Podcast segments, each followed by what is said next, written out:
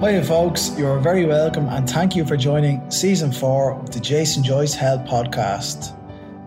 I'm very excited to start another solo cast series. I haven't done one since Season 1, so thank you for joining. I hope this podcast finds you in good form. Season 1, a 20 solo casts with short stories, short metaphorical stories with little lessons throughout. Season 2, there was 10 episodes with people I look up to and I found a lot of lessons regarding health and happiness. And Season 3 was a meditation series. So if they sound interesting to you, check them out. So Season 4, I plan to do 10 episodes on reflections of what has worked for me in my personal growth and development and what's worked really well with my clients as a physiotherapist, as an NLP practitioner, or as just a health coach, helping clients become healthier and happier in their life. So you're very welcome to the episode 1 of Season 4, 7 Reasons Why You Need a Week's Holiday from Social Media. So today's podcast is based on an experiment I conducted with myself in May this year. I was reading a book, Goodbye Phone, Hello World, by the author Paul Greenberg, and a lot of things hit home. It's a very easy book to read. I'd recommend it if you feel like you're always on your phone and you feel like you never have time. It's very simple to read it in a day. And there's a few things that stood out in the book. And one of the first opening statements was, in 2006, the iPhone was born. And in 2007, the author's son was born. And he stated that ever since then, they were both fighting for his attention. I suppose that hit home at me becoming a new dad this year. And that was one thing I didn't want to be missing, was watching my little daughter, Lucy, grow up and not be a part of that because I was hooked on my phone or looking at stuff that was irrelevant to me. So that jumped out straight away. Another statement in the book was that we all think when we're on our phone that it's our two eyes looking into the phone, when in matter of fact, it's actually 1,000 eyes looking out at us. So people who do the marketing, people who do the algorithms and all social media, they're trying to understand us, how we use our phone, so they can make things more appealing, more apt to us and how we use it, so they can have more of our time, in essence, trying to advertise the right things to us. So instead of it, think of it this way. It's not just two eyes looking into the phone. It's normally 1,000 eyes looking back saying, how can we rob this person's time? And a shocking statement as well, which I truly believe, is teenagers on average now in the US are spending 7 hours a day on their phone. And I can only imagine if I was a teenager, I'd be expending the exact same, because it's so addictive. It's how you communicate. And again, with everything that comes, with the pleasure that comes with the phone, there's always a pain after that. So I just wanted to see, all right, what happens if I go off all social media for a month? And today I'm going to share with you the 7 insights, the 7 biggest lessons I got from going off social media for a month. So the first thing would be logging out. It took me 20 minutes to log out of all my social media platforms. So I logged out of Facebook Messenger, Snapchat, Instagram, and Twitter.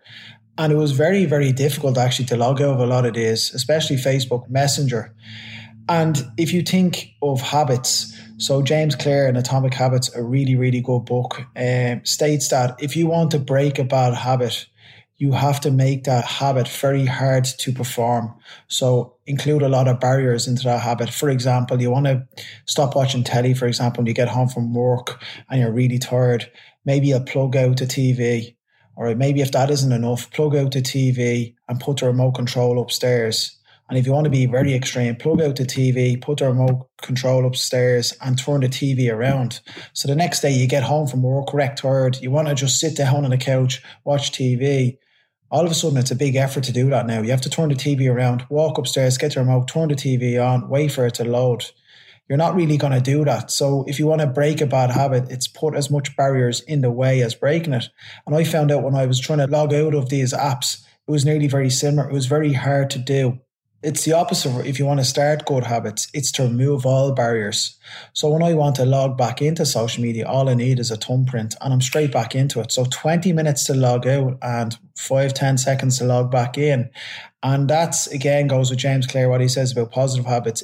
If you want to create a positive habit around something, say you want to start eating healthier, so you get home, you're tired, you're wrecked, it's so easy to order fast food. But if you have everything prepared there and then to just put in the microwave for a minute and a half or 2 minutes, whatever it is, you're going to tend to do that. So that was the first lesson I learned. Social media is very, very habitual, and it is created to be a habit and automatic without you even thinking about it. And also, actually, just a little statement on logging out. The sense of liberation, of freedom I felt when I actually logged out, I felt like the weight of the world was off my shoulders. I was just like, oh, geez, I don't have to check them all the time now. And I never realized it was actually that much of a burden. So that was another thing. The second insight I got from going off social media for a month was pockets of time. What I mean by this is, there was these little 2 to 3 minutes pockets throughout the day that I'd constantly go on social media and I wasn't even aware of it. Say, for example, I was waiting on something, or you're waiting for a coffee, for example, 2 to 3 minutes, you might check your Instagram or your social media, you're waiting for a text or you're waiting for an email. You just, I'll look at something here, instead of just being present in the moment and waiting. That was one thing. I also noticed if I got home from work on, say you're sitting in your car, you're just about to get into your house, I'd look at social media for that 2 to 3 minutes.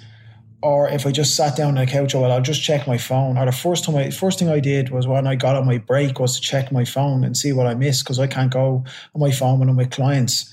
So I'd spend 5 to 10 minutes on all them little pockets of time. If you think about it, throughout the day, they all add up to 30, 40, 50, 60 minutes. And also, they don't give you the chance to recharge your batteries. So when you're on your break is there for reasons, to recharge, to re-energize. When you get home from work, you're going to be tired, but you need to sit down, decompress, talk to your wife or your partner, just spend a bit of time by yourself. So you're never really switching off. You're constantly on the go. And what I noticed for the first 2 weeks of the month, I kept on doing this automatic. I couldn't believe it. So throughout the day, when I was off social media, I was getting 1 to 2 hours back of these little pockets of time. And that gave me a lot in return. If you think about compound interest over time, so an hour a day, that's 7 hours a week. And over a month, that's 28 hours a month. And you can do a lot in that time. So that was massive for me. The third thing would be habits.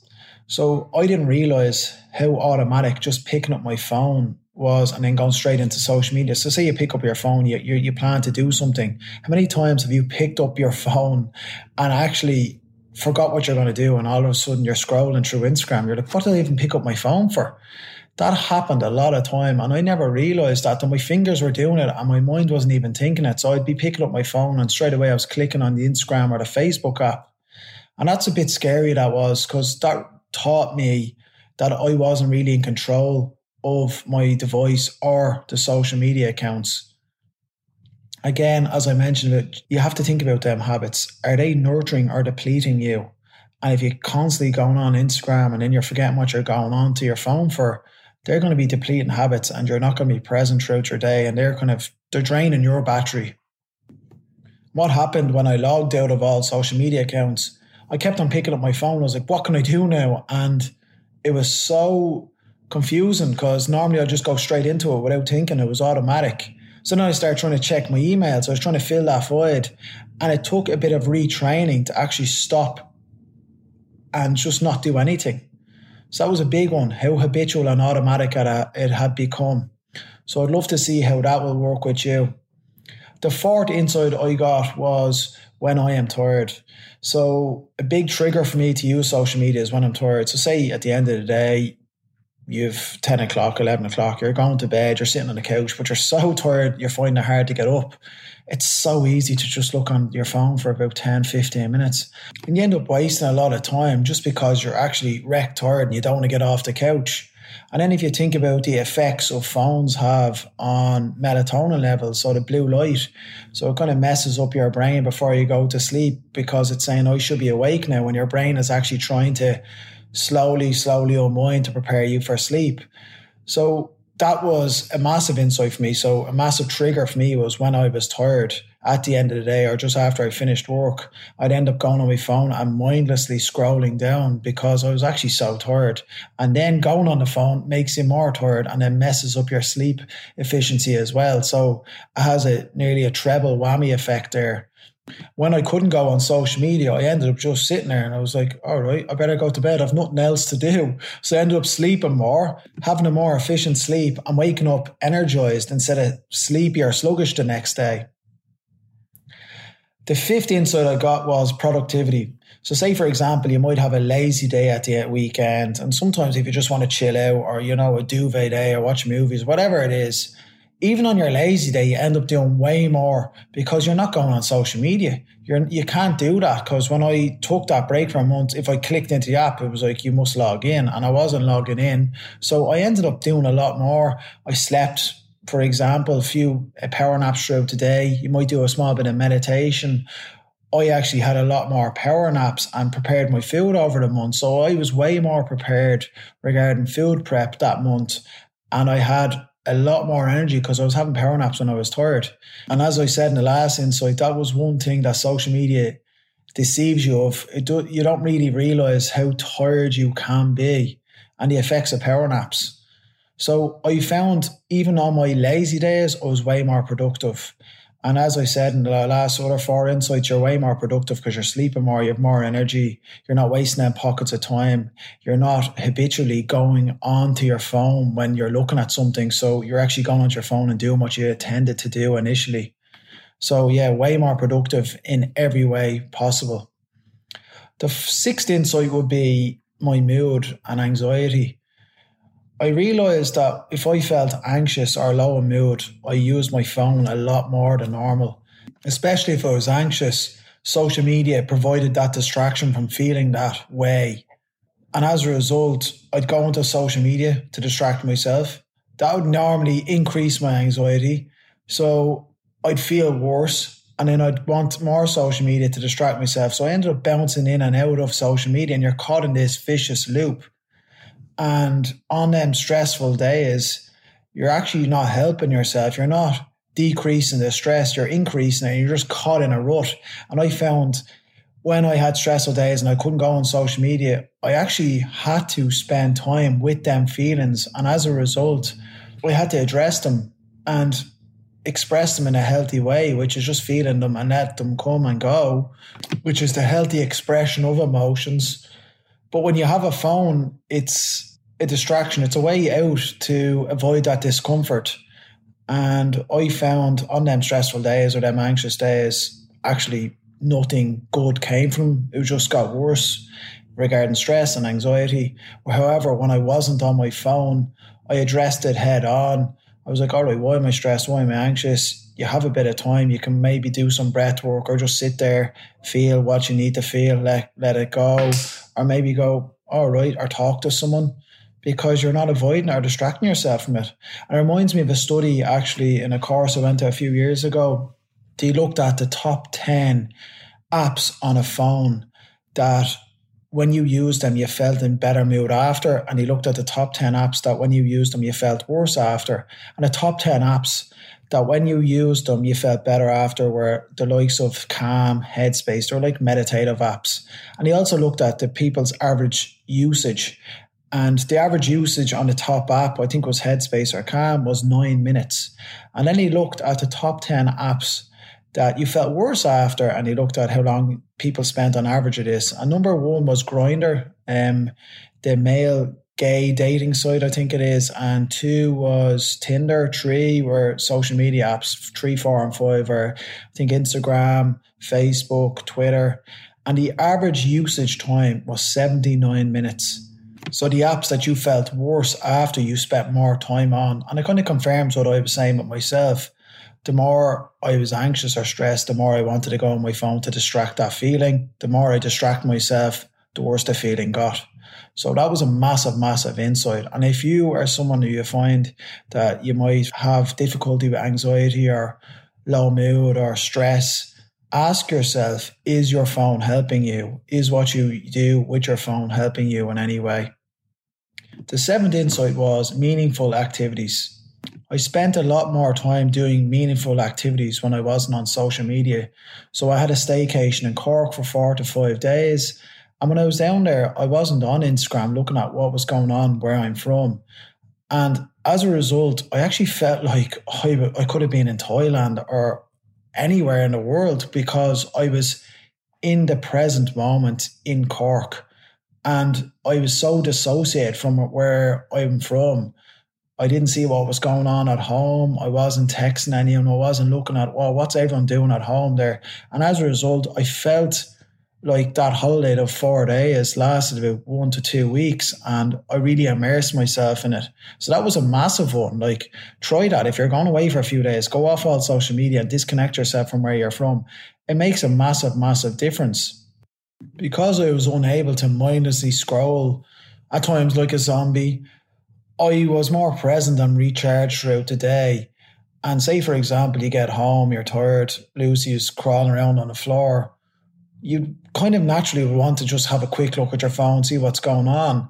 But I was more present throughout the day. And instead of scrolling, I would hop down on the floor, play with Lucy and end up having more fun and a more meaningful encounter with my daughter. And if you think about it, because I was less connected on social media, I had to make an effort to actually meet up with my friends. So I text them individually instead of, I don't know, replying to a photo on Instagram, for example. So I had to put in that effort. And because I put in that effort, I actually had more meaningful, say, coffees with my mates and, yeah, good chats. So overall, they were the 7 main insights I got from that 1 month experiment, which actually extended out to 2.5 months. I didn't go on social media then because I got so many insights and so much positive from going off it for a month. I ended up staying off for 2.5 months. And just some of the benefits when I look back on it were more time with Lucy and my family, more effort with my friends. I was a lot more present and recharged throughout the day and less anxious, less stressed. I slept a lot better. I ate better food and I was overall healthier and happier. And in that month, which is mad because I didn't do this to lose weight, I actually lost 4 kg. And I just put that down to sleeping a bit better, having less stress and less anxiety in my body. And because I was preparing my food. So if you want to lose a bit of weight, go off social media for a month, which is mad because I didn't expect that to happen. However, I'm not here to completely slam social media because there is a lot of benefits with social media. I was obviously less more connected to clients I've treated in the past and to friends that are in different countries like Canada, Australia, New Zealand. So I did miss that connection and interaction with them. I was also less aware of current affairs. For example, a client came into me one day and he asked me, what did I think of the Penos the night before? And I asked him what he was talking about. And I'm a Man United fan, and it was about the Europa League final, and I totally didn't realise the match was on. And that was just less connected. If I was on Instagram, I would have known that. I would have been watching it. But then again, if it was that important, I don't need social media to actually remind me. So there was things that maybe I felt I missed out on because I wasn't on social media. But if I look at the pros and cons of going off social media for that month, the pros massively outweigh the cons. And a lot of positives came from that. So now is the time for me to see where does social media fit in my life. So I've thought long and hard about this, and I'd never bring up a problem without a solution. And I believe the danger is in the dosage. So if you think about, if you go to a doctor and he prescribes an anti-inflammatory, for example, take 2 of these every 4 to 6 hours, no more than 6 to 8 a day. We follow them instructions. And that's just tablet, because if you take too many, you might harm your stomach, you might overdose, whatever it is. But if you think about social media, it massively influences how we feel, how we think, how we act and how we behave. Yet we have no dosage. We don't really look at how much we're spending on it, what way we're consuming it. And that's where the answer lies. It's the danger is in the dosage. So what would I recommend? First of all, go off social media for 1 week as an experiment. That's why I've titled it this. You will learn so much about your habits around social media. They might be completely different and you might have 7 totally different insights. So what I'd recommend is do the digital detox, take that week's holiday and see what insights you learn, what you realise about yourself and how you consume social media. You might have 7 totally different insights and you'll get a lot of lessons for how you use it and the impact it has on your life. 2, follow up that week's holiday with a digital detox weekly. So maybe take a half a day once a week from your phone or a full day once a week. I try and take a half day every Saturday, first half of the day. I don't go near my phone and I find that very, very beneficial. 3, try not to use your phone for the first hour in the morning or the last hour at night. If you have an iPhone, screen time is very beneficial here and it can help you do that very easily. And 4, a lot of phones have time limits on certain apps. Maybe put a limit on an app that you use a lot. For example, time limit of Instagram of 20 minutes a day. Try that and you'd be surprised at how much time you might spend on it.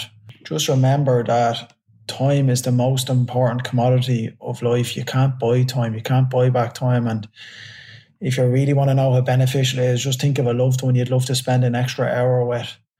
And the last point to make is to become aware, become conscious of how you feel before and after using social media.